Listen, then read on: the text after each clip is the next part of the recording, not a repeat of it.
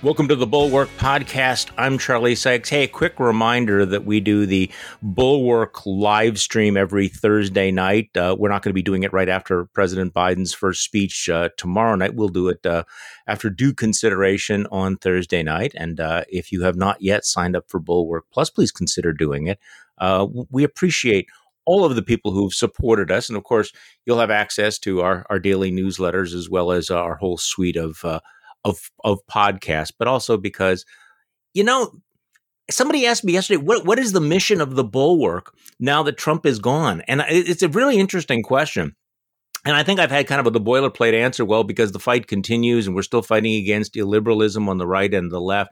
But I have to tell you, over the last uh, week or so, I think it's beginning to dawn on people that um, we're we're in this post-Trump era where the Republican Party, far from getting over its craziness is actually going deeper into it. And I, I last night I was on um, on one of the, uh, the, the cable shows, and I said, you know, I'm getting the feeling that the, you know Trump is still a is still a threat. There's no question about it. I'm not minimizing that in any way whatsoever.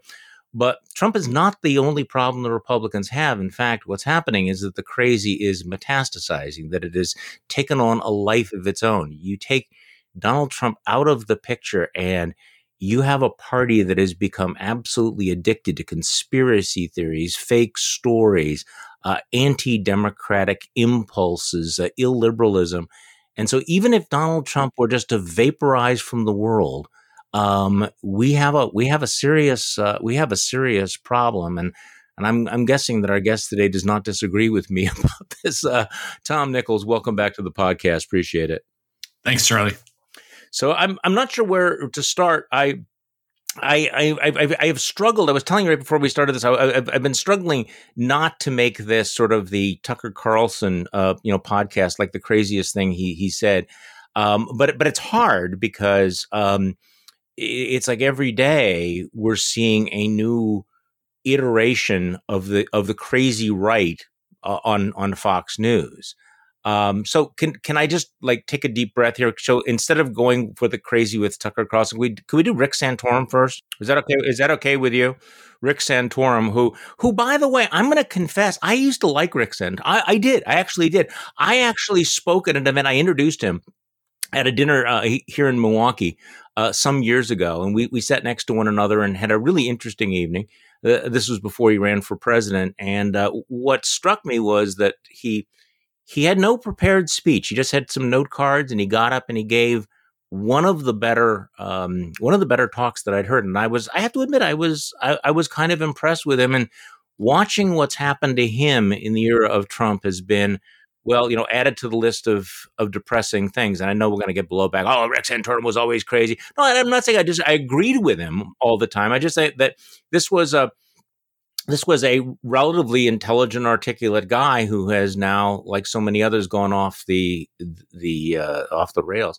So he's speaking at a an event sponsored by the Young America's Foundation, YAF, which is now headed up by Governor Scott Walker, and he shared his deep thoughts about American history. Here's former Pennsylvania Senator Rick Santorum. We came here and created a blank slate. We we birthed a nation from nothing. I mean, there's nothing here. I mean, yes, we have Native Americans, but, hmm. but candidly, that that there isn't much Native American culture in American culture. Oh, it oh. it was born of oh. the people who came here pursuing religious liberty to practice their faith, to live as they ought to live, and have the freedom to do so. Religious liberty.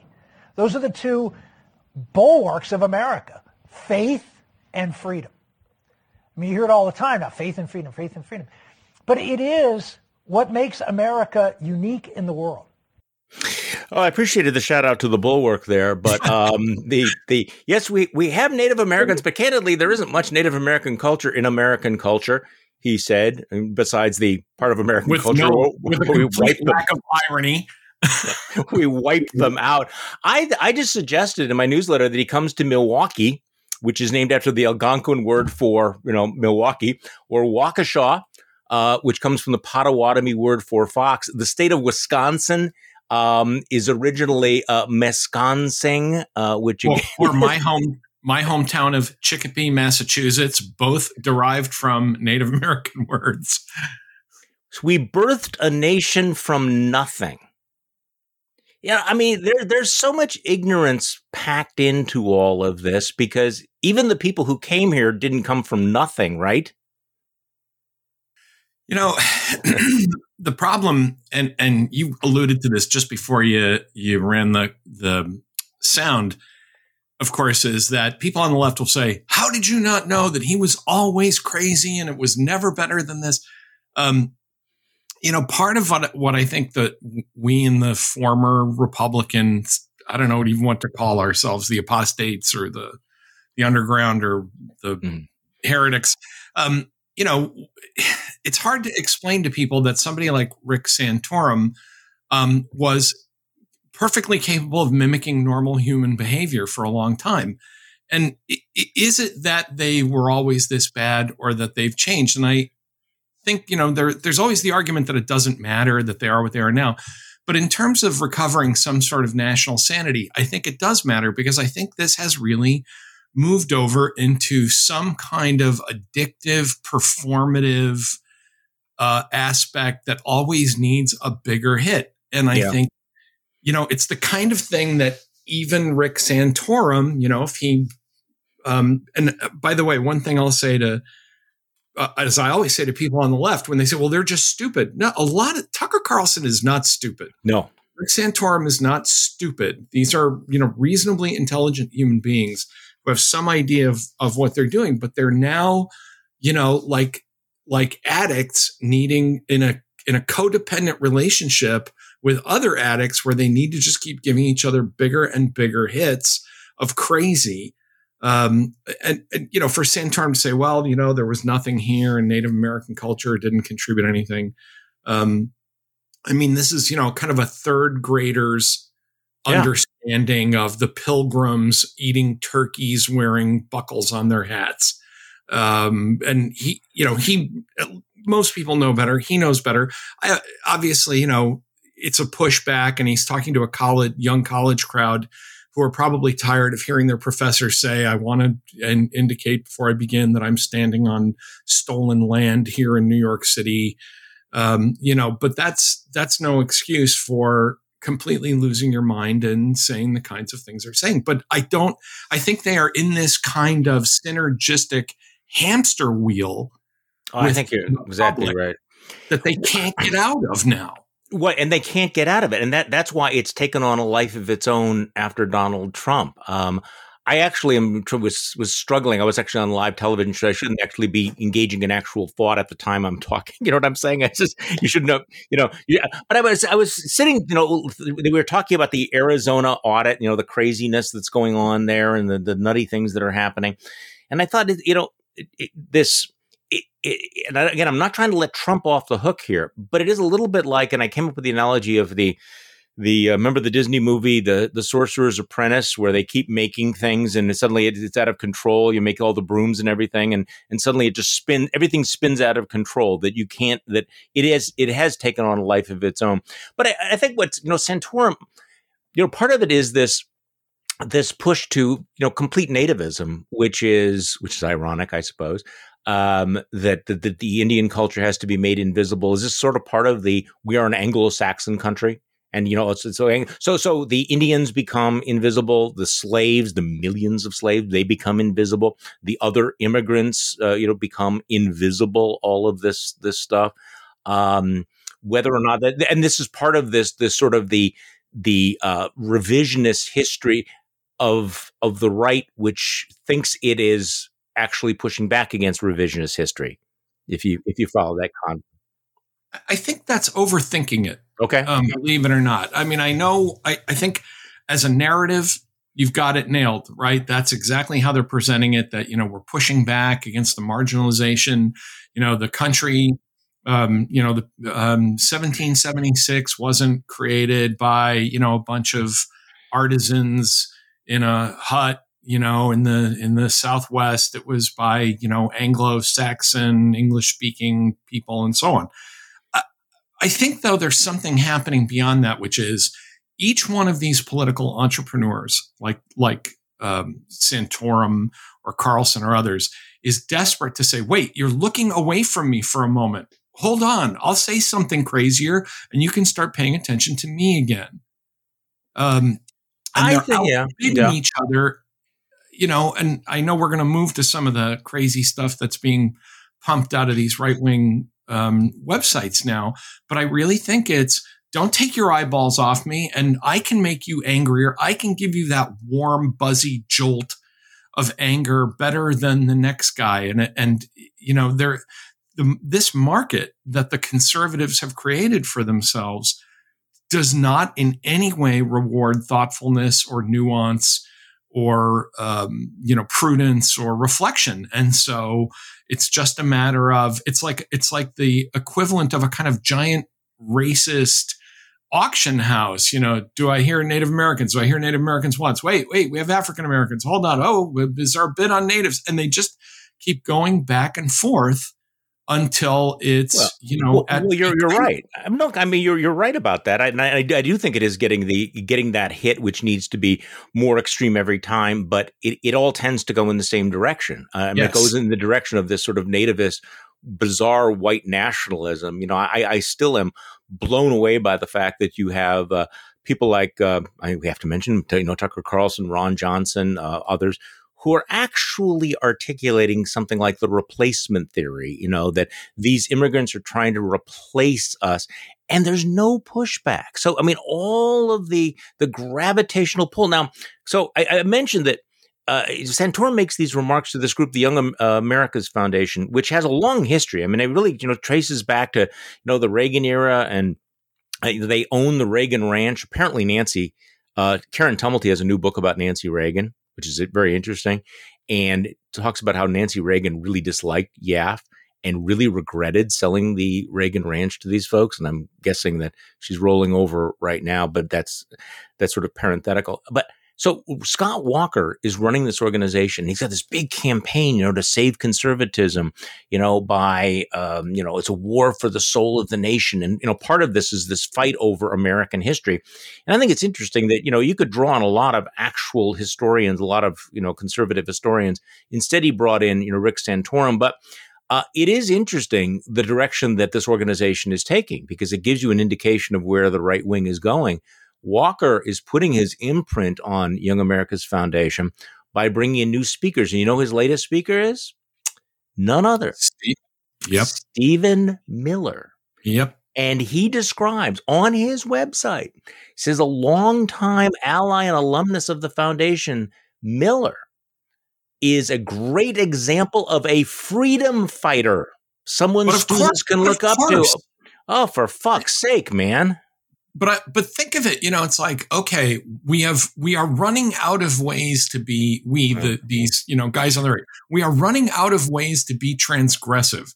Who is the most gigantic douchebag we can get that will attract attention? Um, you know, uh, Charlie, your, your point about yeah. the narrative earlier is a- absolutely right. Um, that it all goes in one direction. But one of the interesting things about that direction is that people like Tucker and the white nationalist movement are now feeding each other cues. I mean, yeah. Tucker didn't come up with replacement theory on his own. Um, you know, this is just that's not his uh, his jam. He's looking out there and saying, "What crazy shit do you want me to say?" Okay, speaking of crazy shit, let's because you made a reference to uh, some of these websites. So uh, the American greatness. How do we describe American greatness? It's you know, it, it I, we used to describe it as uber Trumpy, but it's really become um, it has again taken on a life of its own. Uh, being out there on on the edge, you have people like Victor Davis Hanson who writes for it. There are a lot of prominent conservatives who write for it, despite the fact that it has become woollier and more illiberal and it, it is. I, I yeah, think of it as a I think of it as a as a generally well written festival of crack pottery. I think of it as I, I would take out the well written part, but um, so anyway, there's a piece today that we have to talk about because it, it sort of distills the conservative mindset right now, and, and I think it plays into exactly what you're talking about. It's it's a piece, and I'm by the way, I am I'm reading this directly. This is not. I will not. Uh, I'm not going to sum this up. this is because people will think that I'm I'm just uh, that I'm exaggerating. So here's the headline I won't take the vaccine because it makes liberals mad. My newly formed and well developed opinion on vaccines is this if those bastards want me to get the jab, I'm not going to do it because it will annoy them. Personal liberty is not the reason I'm avoiding it. Okay, so that's not what he's doing. Is he basically they say my primary? Here's the key sentence: My primary reason for refusing the vaccine is much simpler. I dislike the people who want me to take it, and it makes them mad when they hear about my refusal. That in turn makes me happy. Yeah. I'm I'm willing to die, in other words, to own the libs. But he's not. And you know, this is the part that I think we always this is the kind of uh, you know, the the the moment where we have to step back and say you could just see you know, the kind of um, you know, 3 a.m. college dorm editorial meeting where that was birthed, right? Dude, write a piece about how you're not going to do it just to piss off the libs. Yeah. And, and, you know, even if, I mean, you know, this is a guy I, I have don't know anything about him, don't care. Um, but you know, I, I, I, am almost certain that most of the people reading and writing this stuff um, want their parents to be vaccinated or probably vaccinated themselves, probably, you know, in their daily lives, um, aren't doing any of this. But again, like I said, you know, sitting around after 14 beers at three in the morning, uh, high fiving each other. What an awesome, you know, this will really get eyeballs. And I mean, look, Charlie, you and I are sitting here talking about yeah. it. Well, that and that's that is the problem. Although I, I do think that it does, but it does distill kind of what the culture of the right is right now. As as, as you've been talking about, it's not about it's not about uh, you know ideology and principles. No. It's not it's not it's not programmatic. There's no legislative agenda here. It, it is it is that sort of kind of knee jerk approach, which leads us inevitably to to Tucker Carlson. Okay, so I have to read this. So Politico's playbook came out this morning. And it starts off the very first item in Politico's playbook is the question Is Tucker Carlson losing his mind? Okay, some of you will argue that he lost it long ago, but as careful students of his evening show, we've noticed that Carlson has gradually become more unhinged in recent weeks. He devoted enormous attention to apologias for the January 6th insurrection. He seemed notably pers- uh, perturbed the night that Derek Chauvin was found guilty. And under the banner of just asking question, he's given quarter to anti vaxxers and COVID 19 conspiracists. You know, last week I, I wanted to play we, we should we, we should have played the the Tucker laughs. You've heard the Tucker laughs sort of out of nowhere. I I call it the Arthur Fleck laugh. He he's like he's like Joaquin Phoenix in uh, Joker. He just can't help himself. It's like a condition now or something. Well, well they're random, and and this, this was one of those moments where he's he's talking like the first one I think was when he was talking to uh, a cop, a former cop who was defending the verdict, and he cut him off, and he does that random laugh. Just I'm kind of more worried about the rest of the country, which, thanks to police inaction, in case you haven't noticed, is like boarded up. so that's more my concern. Well, I mean, that, that was not it. That was just kind of nowhere. Yeah. And, and, and, and then he's talking about Ted Lieu and replacement theory, and he does the same thing a couple of days later words, you're being replaced, and there's nothing you can do about it. So shut up. yeah, that's there's something I, there's just something wrong there. I mean, that's well, it gets it, get, uh, it, get, it, it, it, it gets worse. Okay, so he has decided that he's not only sort of going anti-vax, he is taking the and, and this really does you know play into your your thesis he, he's sitting around going, I'm going to take the most extreme anti mask position imaginable. And you can sort of imagine in the frat house, they're going, well, what would the most extreme position be? Well, it would be this, it would be this, it would be this. And no, Tucker says, I got it. And here we and here we had it on Fox News last night. The rest of us should be snorting at them first. They're the aggressors. It's our job to brush them back and restore the society we were born in. So the next time you see someone in a mask on the sidewalk or on the bike path, do not hesitate. Ask politely but firmly, would you please take off your mask? Science shows there is no reason for you to be wearing it. Your mask is making me uncomfortable. We should do that, and we should keep doing it until wearing a mask outside is roughly as socially accepted as lighting a Marlboro in an elevator. Okay, but wait, wait for it's it. repulsive. Wait Don't do it it. around other people. Wait for it. That's the message we should send because it's true. As for forcing children to wear masks outside, that should be illegal. Your response when you see children wearing masks as they play should be no different from your response to seeing someone beat a kid in Walmart. Call the police immediately. Contact Child Protective Services. Keep calling until someone arrives. What you're looking at is abuse. It's child abuse, and you are morally obligated to attempt to prevent it. Oh my! He's going to get somebody hurt. I mean, we're la- we're sitting here laughing about how this Yeah. this uh, poor, poor, poor bastard is losing his mind. Yeah. But someone out there who will, you know, is going to do what Tucker tells him to do is someone's going to get hurt.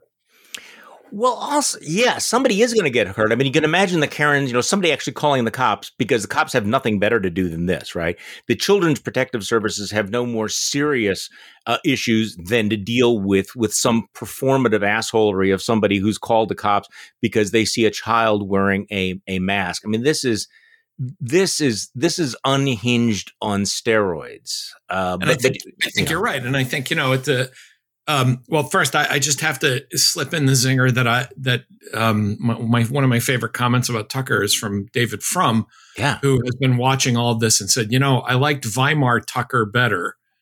Um, Ooh. you know, that, uh, you know, that, that Tucker has kind of slid into this. And apparently, um, David tells a story in, in a podcast that it was, of all people, Christopher Hitchens who, who told Tucker Carlson, who kind of sensed that this could happen and told Carlson to stay away from television. Um, but that, I think what you're seeing, I, I Charlie, I think you're absolutely right that, you know, this was the editorial meeting where they were all tapping their pencils against their teeth and saying, you know, we have to find new limits. We have to plumb new frontiers of assholery. And how are we going to do this? And, you know, some, some kid in the room says, I've got it. Let's, you know, call the police and call wearing masks child abuse. And I think part of the nervous laughter thing is that some, when people are like that, and this is, uh, you know, I do not say this as an expert in psychology. I say this as a man having lived on this earth many years. When people have that kind of outburst of nervous laughter, it's because they know they're wrong. and They know that this is horrible. That's embarrassment. That is that is your soul screaming, um, you know, saying, "I wish I hadn't just said what I said." And I think he he is now circling the drain, you know, of craziness and doesn't know how to. Like I said, it's a hamster wheel. He doesn't know how to get out of it. And I think when he says these things, um, there's a part of him where his brain fires off a neuron that says, you know, you used to be considered an intelligent young man. This is crazy. And, um, and that then suddenly you get that Arthur Fleck Joker laugh come out because somewhere deep down he knows, he knows how bad this is. You say he's circling the drain of crazy, but this is working for him, isn't it? I mean, he knows Sure he- is. Fox News, the Murdochs are back. Are, are you know they they they have his back. Um, his ratings are are are strong.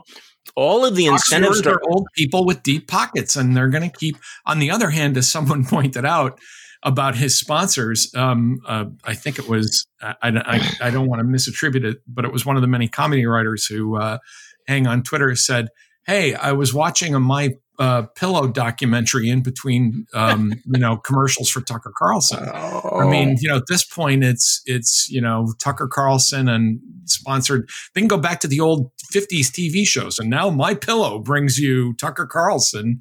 Um, but you know, it's filling people's pockets for now, and I don't see. You know, he again.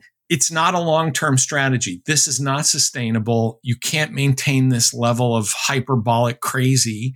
Um, but I think that you know they this is riding the tiger and not knowing how to get off with a demographic that watches you that says um, bigger jolt, bigger jolt. I need a bigger hit. See, I mean, what Tucker is is doing is just taking the same position of the American greatness writer. You know, I'm not going to take the vaccine because it will piss uh, li- liberals off, and so Tucker is, is is escalating and saying, well, what would really piss liberals off? How do we really own the libs? Well, we call the cops on them.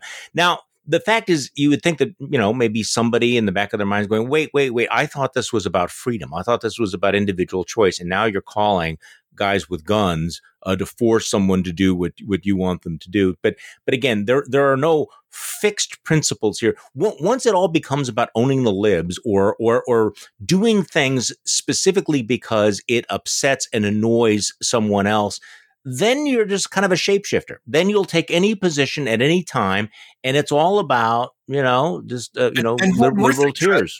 It's not just about owning the libs.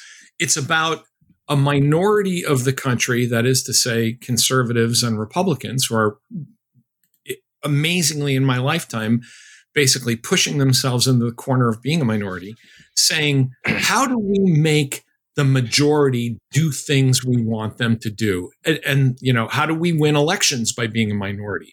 How do we dominate the culture by being a minority? How do we um, have a voice that is outsized beyond our talent or our numbers as a minority? And this is partly what's going on. This kind of rage um, against you know i mean the, the, it's amazing that the people who are on the most watched cable network think of themselves as an oppressed victimized minority and in part they have to maintain that because they are becoming a minority and they are trying to figure out how to constantly maintain that outsized um, cultural impact, but for no, you know, it used to be that the conservatives would say, we're doing that because we are a, we are a dedicated minority of people who oppose abortion or because we're second amendment advocates or whatever it is. These people have become a kind of hard cadre of um, authoritarians they couldn't care less about freedom. They're about do what I say, even if I am completely outvoted. But this this whole you know playing of the victim card is fascinating to me because as somebody wrote a book about victimization back in the, 19, the early night in the midst of time back in 1992, never thought before that, times. Yeah, in the before in the before before times, um, never thought that the the right would do it. But it's interesting, and this kind of goes back to the Santorum thing. The amount of effort right now being invested in convincing conservatives that racism is just not a thing that it is you know that there is no problem. It's not just systemic racism it's that that uh, you know that this is not this is a problem that we have solved. Look i understand i actually understand you know the conservatives have felt that they've been unfairly accused of this so often. It's been the crying wolf thing that they they became numb to it. But right now there is this push that anyone who raises the questions of social justice of any kind whatsoever or suggests that you know maybe people on the right rethink their position are immediately denounced so you have this pattern it's kind of a two step that they increasingly become numbed to actual racism. They say things that are deeply insensitive or fundamentally racist, like replacement theory. And then when they are called out for it, they say, see, they are trying to cancel me. You know, I am the victim. Let's raise more money. So it's become this circular thing where the, the the race issue now feeds their need not only to be outrageous but to consider themselves victims. And and who is a better ally in this than the people on the far left? Um, you know, there's another symbiotic relationship of you know the kind of the every everything is about racism left and the racism doesn't exist right. Exactly. And there's absolutely no room for any kind of considered thought or policy development here. Um, the other the other problem i think that we're seeing and i think what underlies a lot of this about the victimization and the kooky laugh and you know all of the strange um, upping the bid on who's a bigger victim is you know, Charlie, when we became conservatives back in the day, one of the things that always struck me about the conservative movement was its remarkable, maybe even overwhelming and unhealthy level of self confidence. Yeah. And that is completely lost. The American conservative movement, insofar as there is such a thing anymore, has completely lost its self confidence. You know, I, I've had arguments with people who say to me, "How can you be voting for Biden? How did how can you I you know, I know Trump is bad, but dot dot dot." And I'd say, "Look, I I I have confidence in some basic conservative ideas. I think human nature is immutable. I think that in the end, after all of the social fads and arguments and and you know are gone that people basically are uh, decent and will find a, a, kind of settling out of the center and move. I hate to I hate to sound like I'm you know uh, stealing Barack Obama's lines about arcs of history and all of that, but I think human being generally human beings generally move toward the right thing, and I'm not you know I'm I'm just not worried that the the police forces in America will be disbanded and replaced by drag queen therapists. I mean, I just don't, I don't, I have confidence that most Americans are compassionate, sensible, they can find solutions. Conservatives have lost that. It's like, if we, if we are not at the, conservatives now take the attitude, if we are not at the most extreme bleeding edge of crazy, then, you know, my kids are going to be sent to transgender training camp um, taught by you know Native Americans uh, on an ice floe in Alaska. Yeah. And I, I blame and I blame David French for all of that. Um, oh, could, could, could I just, oh. just, underline something that you said though? And people need to understand. Uh, folks on on the center left who listen to us, I, I think they may intellectually know this, but I don't think they fully understand the how many how intense the accusations of you are all racist, you've always been racist are directed always. at guys like you right. and I. So every single time that I appear on MSNBC, um, there there's a little cottage industry of folks that will say you should never have him on because he's a complete racist. Everything he did was uh, was a racist. Um, one of your good friends on on on on Twitter writes basically like, oh oh, it's so sad Charlie Sykes realizing that the conservatives are, are awful. He was one of the people that built all of this, and it makes it hard to say to conservatives, you know, we actually need to think about some of these issues in a different way. We need to confront this.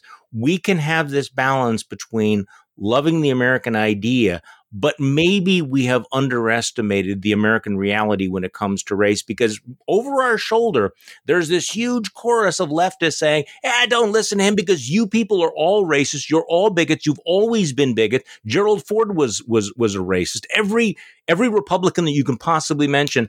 So there's a reason why the right has been conditioned to roll its eyes and to push back against uh, against this sort of thing and and I find it I find it very very difficult because I do think that you understand what I'm talking about. Yes, I feel it in my bones. Um, you know that this uh, well you know y- you guys none of you are none of you were really all that different from david duke yeah right well okay um, then i you know i I, I don't know where to go with that. Um, you know, I'm sorry that you feel that way. That's not true. Um, but I'm not, I think, you know, um, it makes it one thing, I think, for, again, for people listening who are part of that um, center left group, you know, it makes it hard to build coalitions with people who say, you're fundamentally evil, and all of you are in an undifferentiated way. Right. You know, I, I, always end up getting into these arguments. People think that I have an icon of Ronald Reagan in my house, and I don't. Um, but you know trying to explain to people that you cannot explain Ronald Reagan without understanding the 70s and the late 60s absolutely gets nowhere. You try and place this in some sort of continuity uh, to say, you know, how did we get to the point of 1980 or 1985? And you know, it, it just becomes this this urban legend of well, it was all stolen and racist and dog whistles and you know uh, and and it becomes an impossible conversation because the idea that any political movement was uniformly formed of one group of people um, is crazy. I mean, you know, part of the problem that you and I have is you were a Wisconsin Republican, I was a Massachusetts Republican. Um, you know, so we were already different from our South and Mountain colleagues in the party. Um, but it, it's not a conversation. I mean, I, I've just stopped having those conversations with people on the left um, because it's it's simply a uh, some of it's a very Twitter driven thing. Some of it is very much kind of a college campus mentality. Um, but I, I just don't think there's much that that you can do about it um, because Americans have the historical awareness of tree squirrels. Okay, so let me switch gears a little bit because, I, and I, I, and then tell me whether you think I'm right about this. Uh, with all of these focus on, you know, on the focus of the culture wars and all of this, and the and the and the gotcha politics, you know, it it, it does appear that conservatives are very um, dramatically losing the war on fiscal issues to the extent that they're even fighting that war. This new Monmouth poll I thought was very, very intriguing. I mean, you know, we are so bitterly divided. Everything's partisan, everything's tribal, right? Except that this new Monmouth poll, you know, seems to suggest some pretty broad bipartisan support for these massive spending plans that would have been I think, you know, hair on fire radioactive, you know, at, at one time. So they found about two in three Americans support the president's multi trillion dollar infrastructure package, as well as the proposed tax hikes to pay for it. So uh, the $2 trillion infrastructure proposal is favored by 68% of Americans. Only 29% oppose it. 32% of Republicans favor a $2 trillion infrastructure proposal. Then you get this, this social spending bill, which we haven't really gotten a total picture of. This was expanding access to health care, child care, providing paid leave, college tuition support. 64% of Americans say, hey, yeah, we like that. 34% are opposed. Um, 64% of Americans support raising taxes on corporations. 65% favor um, raising taxes on individuals earning more than 400,000. So maybe these things had always been possible, but it does feel like after 4 years of Trumpian deficits and Republicans sort of giving up on fiscal issues that the center of political gravity has really shifted to the left on these issues at least for now. Yeah, I think two things are happening. One is um, the Republicans were never particularly good about fiscal discipline, but they were good at making arguments for yeah. it. They had they're now they don't even bother doing that. Now they just don't care. There is no ideological content to being a Republican now other than Trump and white grievance. There's no economic aspect to it. There's no foreign policy aspect to it. I mean, if you had to try to explain what does it mean to, I can explain what it means to be a conservative. I cannot explain what it means to be a Republican because there is no content in that party anymore. Um, and so, you know, by default, I think things are going to shift to the left. But I think the other thing that's happening is that income inequality, not a subject that I ever usually talk about, but I think in this context, it's really important to bring up. I think what you're seeing is kind of like the way in ancient Greece that they built the Parthenon people, uh, you know, a little bit of historical insight. People, the, the, Athens builds the Parthenon because there's so much money in the treasury. Um, and it's so concentrated that they actually say, let's have a giant public works project to put everybody, you know, the masons and the carpenters and the, and the, you know, um, statue builders and all that stuff. So, so it becomes this like giant public works project to kind of flood money back into the economy. And I think in an era where income inequality has become so huge, there's almost a kind of logic to saying, look, let's do some huge infrastructure projects, redistribute some money out, employ people, and take it out of the people whose wealth has outpaced everybody else. And, you know, if that's got 68% of the country, I might be one of them. Um, and, you know, I'm as weird as that feels as a Republican. I mean, you, you know, this current situation of low taxation, gigantic income inequality, and clum- crumbling infrastructure. I mean, look, it does have a pretty obvious solution staring you in the face. And that's, let me, for Republicans who, who's, you know, those few Republicans whose heads are exploding hearing that, if, if Republicans were actually a governing party with an alternative idea, particularly at the state level, which where the state level GOPs have become even in some ways crazier than the national party, then maybe we could have a discussion about how to do this in a more rational way. But because Republicans have completely abandoned the field and are obsessed with Arizona recounts and calling the cops on masked children, um, that space has been opened for Joe Biden and a big centrist coalition to say, you know, maybe we need a big infrastructure bill. Yeah, well, there's there's not a centrist coalition in Congress right now. I guess I'm I'm still reluctant to go along with all of the spending, but I will say this. And look, I'm the guy that wrote a book called A Nation of Moochers, uh, which was you know about uh, income transfer and people who are dependent on government. That uh, that really one of the operating assumptions of that book was that government dependence or dependency on government was a was a bad thing, but also at the heart of my thesis back then was the belief in the incredible powers of social mobility that, that simply because you were low income or poor doesn't mean that you can't rapidly rise.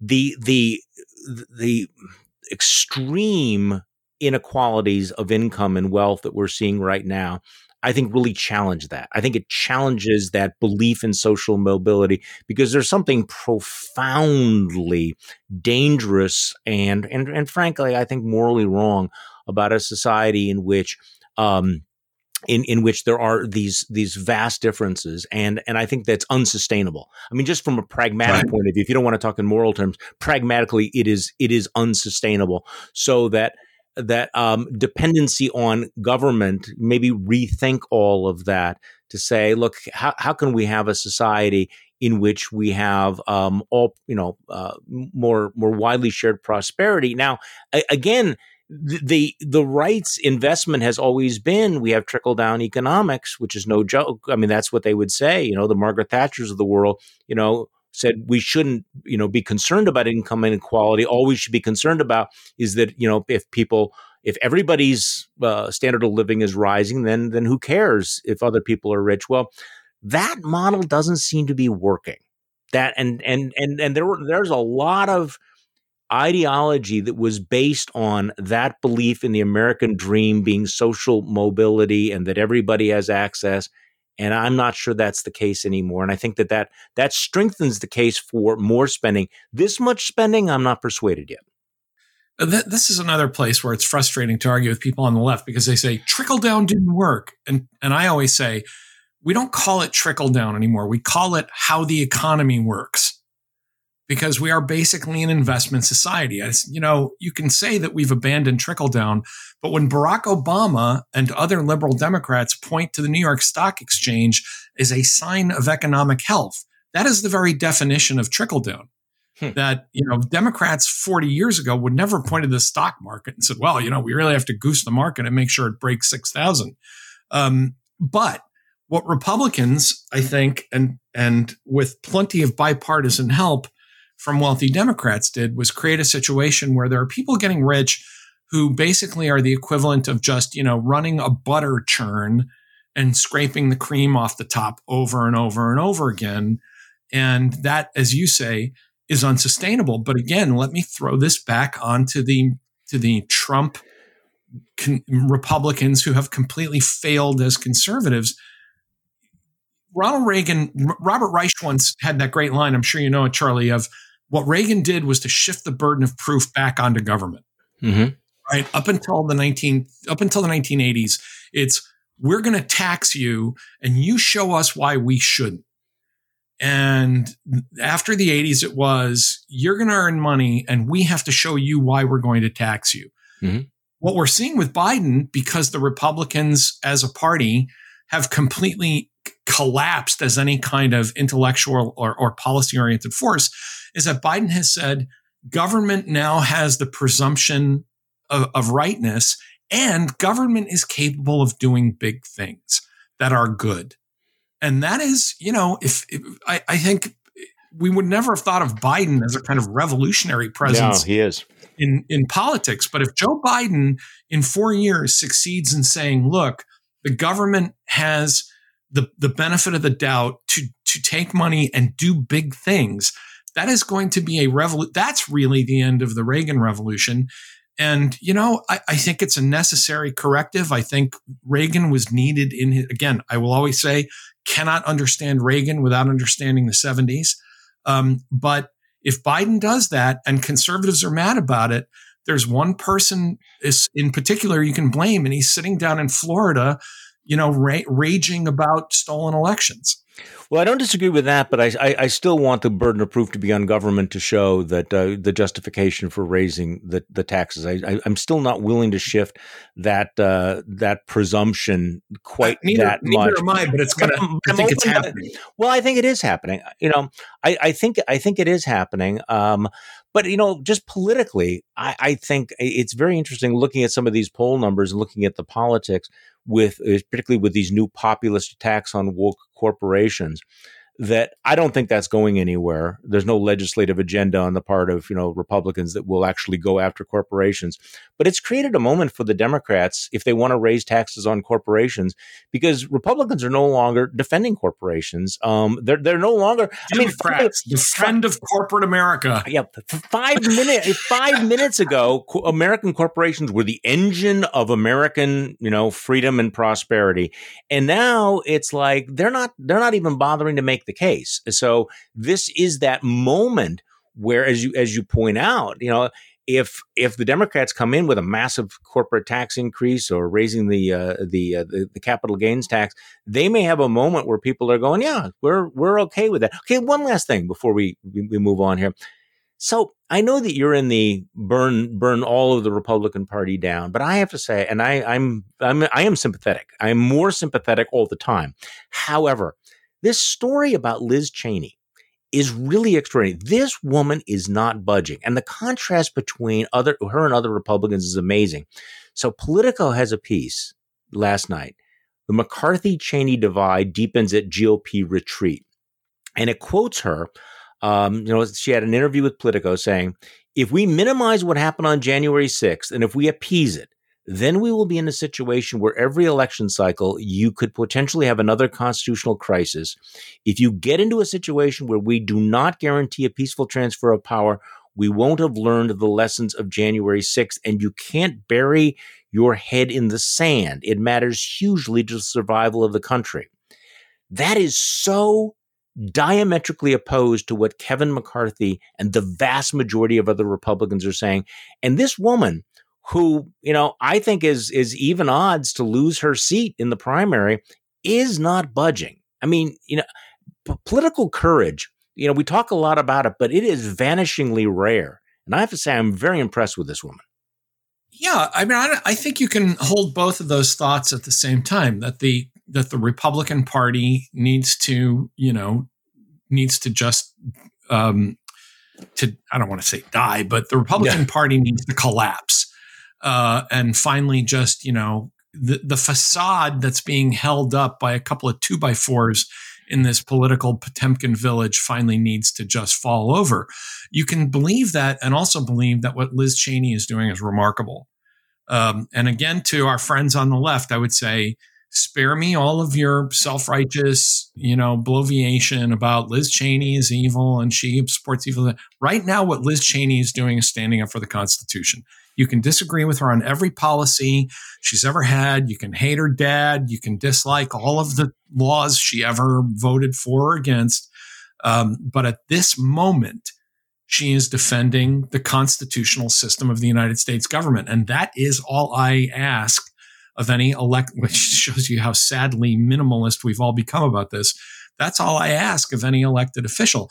The question, Charlie, is does it do Liz Cheney any good to remain in the Republican Party, to be this lone voice, and to be providing some level of top cover for lunatics.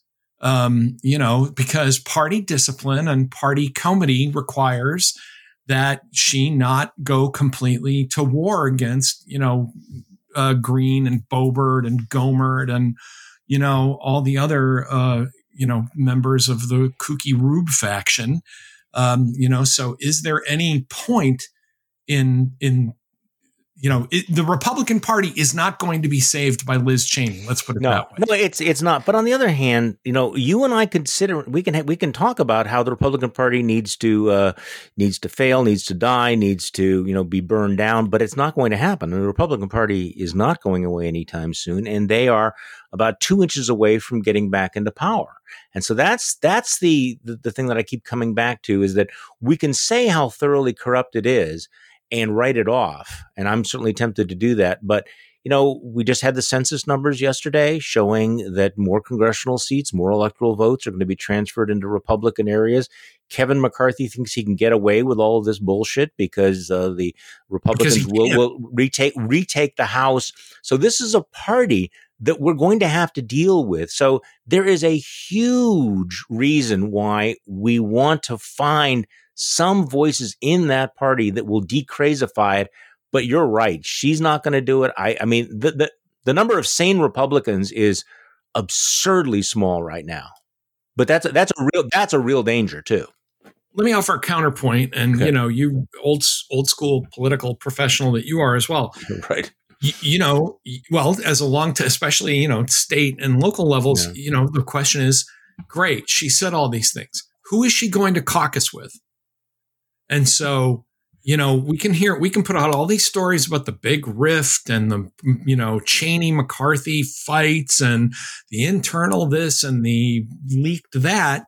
But in the end, if the Republicans come into power and Liz Cheney votes for Kevin McCarthy as House Speaker, then what what did it all matter? Yeah. You know, at some point, the only thing that matters is to pull a Jim Jeffords you know, uh, there's a name from history for everybody, you know, and to say, look, I'm not going to caucus with this party anymore. I'm going, I'm not going, you know, I consider myself a conservative, a Republican, a Wyoming stalwart, whatever I am, but I am not going to cast a vote for this seditious coward as the Speaker of the House, third in line to the presidency. I'm just not going to do it. No, I mean maybe the best case scenario at this point is to have kind of a centrist caucus that that uh, doesn't caucus with the Democrats, doesn't caucus with the Republicans, and maybe there's 10, 11, 12 of them, and they hold the balance of power. And they say, okay, we're we may differ on political things, but we're just not going to go for the crazy. And if you embrace the crazy, we're not going to support you. So who who, you know? and that our centrist caucus that that balance of ten or eleven votes you know, as and it will, it, yes, you know, it could cost Cheney her seat and maybe others, but to say one of our overriding principles is we are not going to hand committee chairman, we're not going to hand the speakership to McCarthy, and we're certainly not going to put people like Devin Nunes back in charge of yeah. you know committees like the Intelligence Committee. I mean, this this was an argument I made three years ago of saying when people said, "Well, you know, but judges and appointments," and I said, "You know." If you're voting to make sure that Devin Nunes is in charge of the Intelligence Committee, then you are just not, this is not a serious conversation. I'm sorry. At some point, these things have consequences.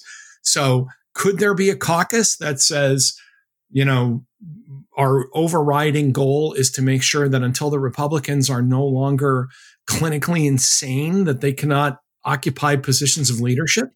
Maybe. But I suspect that that will mean that the primaries um, you know, will wipe out some of those Republicans. And then it, the fight, and I keep saying this to Democrats, the fight shifts to the state and local elections that Democrats are so bad about showing up for. They are, and they need to, and that that polit that political dynamic needs to change.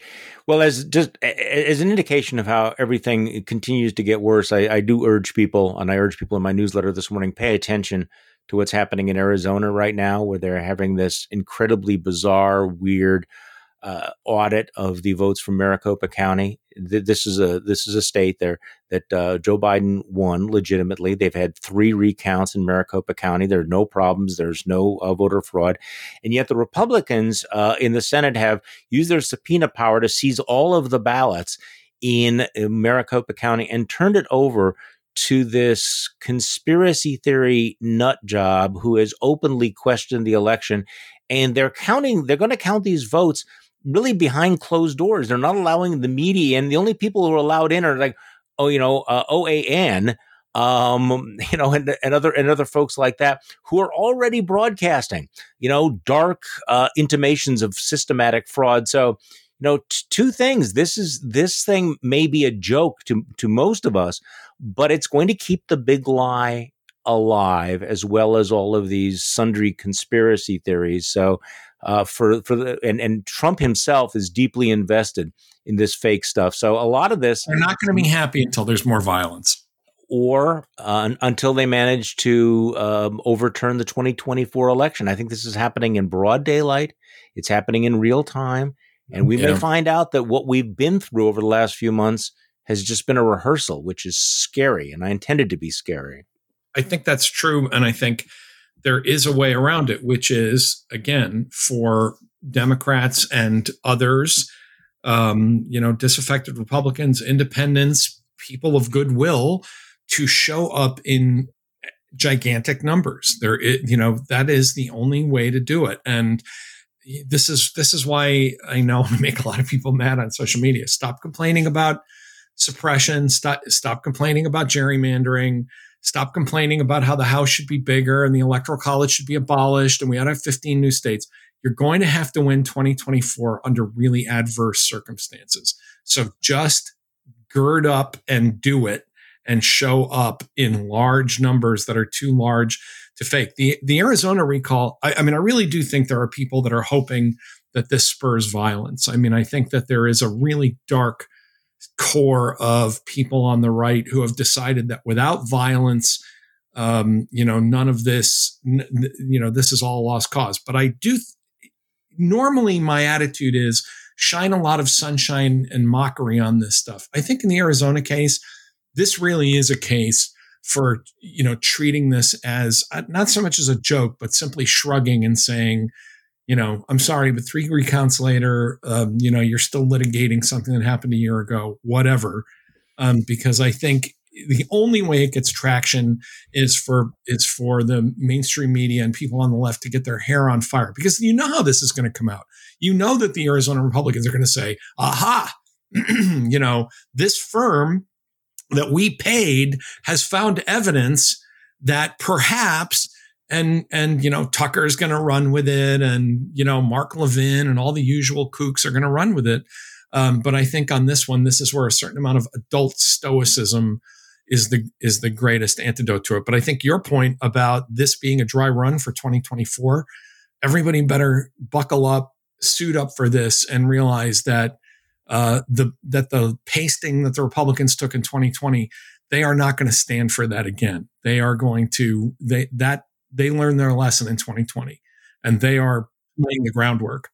Okay, so if it's a binary choice between stoicism and shrugging and lighting your hair on fire, I, I guess I'm I'm I'm in camp lighting your hair on fire about this stuff. Yeah, I, th- I think it depends on what it is. I mean, I you know I think um, I, I, you know the people that are trying to get Rick Santorum fired at CNN. I actually think I you know me I hate calls because I've been the victim of yeah. Um, I shouldn't say the victim, the target of many calls to fire somebody. But when you know when you're a national TV commentator and you basically uh, have become an overt racist, then you know, yeah, it is it is time to to raise hell about that and to go after sponsors and uh, you know to to to ask if this is in the public interest. But I think on something like the Arizona, this one discrete thing, the, the I think the people doing it are hoping it gets a lot of attention that then is like a match thrown at a pile of tinder. I think what the Democrats ought to be doing in terms of hair on fire is getting fleets of lawyers together to go state by state to being ready for the groundwork, just as they did in 2020. And let me just give a shout out here to the lawyers because people on the left always think that going into the streets and demonstrating is what saves things. 2020 was saved by lawyers. Yep. It was it was saved by lawyers and a handful of uh, officials who who did the right thing. And Absolutely. You, and, you, and you have to hope that you still have some of those still in in in office when it comes to 2024. Tom Nichols, thank you so much for coming back on the podcast. Appreciated it very much. Thanks for having me, Charlie. And thank you for listening to today's Bulwark podcast. I'm Charlie Sykes. We'll be back tomorrow and we'll do this all over again.